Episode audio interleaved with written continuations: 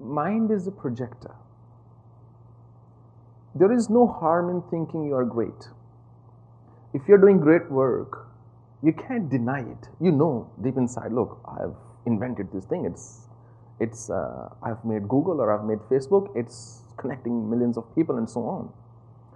It's not a crime to give yourself a pat at the back. It's normal, it's natural, it's human. You know, if you see, let's say, uh, a beautiful sight, you're not going to say, oh, that's one ugly sight, please, I don't want to look at it. That's a denial. That's a state of denial. You'll say, yes, it's beautiful. And you move on, and the next sight, okay, maybe not as pleasing, but still, that's the colors of nature changing. This thing about Maya is directly a conglomeration of uh, subconscious impression, tendencies of the mind, and conscious view that we have about ourselves. All three when they work together. When somebody is lying there on the uh, operation table under the effect of anesthesia, that person does not feel anything. It's not because they don't have an ego. It's because the conscious mind is definitely fully into sleep. One aspect, one giant aspect of ego is taken care of. So when you're watching a movie, if it's a good movie, you can cry, it can make you cry, it can make you laugh, it can just take you on a whole ride of emotions. But the moment you turn it off, or if you turned it off and you didn't even watch it, you would not go through those emotions. So, living in this world is a subjective experience for everybody. Everybody's in it. And when you're in it, you don't have the aerial view anymore. An aerial view is objectivity. That's when you see from height and you see, oh, I see trees for woods now. When you are living in it, you're going through all the emotions, but the moment you turn off that projector, which is quietening of the conscious mind again, when the conscious mind is quiet, then it's a spiritual procedure, spiritual surgery you are undergoing to remove all that needs to be removed in that state of mind so that when you come out of it, you are a better person. And that's why, in the beginning, if you need tools or systems or methodologies or gurus or, or help or scriptures, they can be of use in the beginning because as a physician, as a surgeon, you can't operate on yourself. If you put yourself to sleep, who's going to operate on you? Right? And somewhere when you don't need a general anesthesia, they would give you local anesthesia. You don't feel the pain, but you're aware, look, this is happening to me.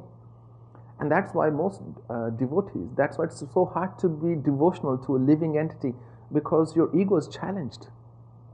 And then it breaks you, and then you feel angry, and then you say, Yeah, whatever, you know, I don't need this man or this woman or this person. I'm just gonna get going. But the only way to see the play of Maya is to contemplate on it with a quiet mind. It's a, it's a common feeling, you know, I, I live it almost each moment of my life where I just find that there is no real meaning to anything. Everything is kind of just happening, but what's the point? And in that awareness, you don't feel attached to things or people or, uh, or even what you create yourself. Because you know, it's all, at the end of the day, pointless. Doesn't matter who you are or who you were, one day you'll be cremated. It'll just be a handful of ash.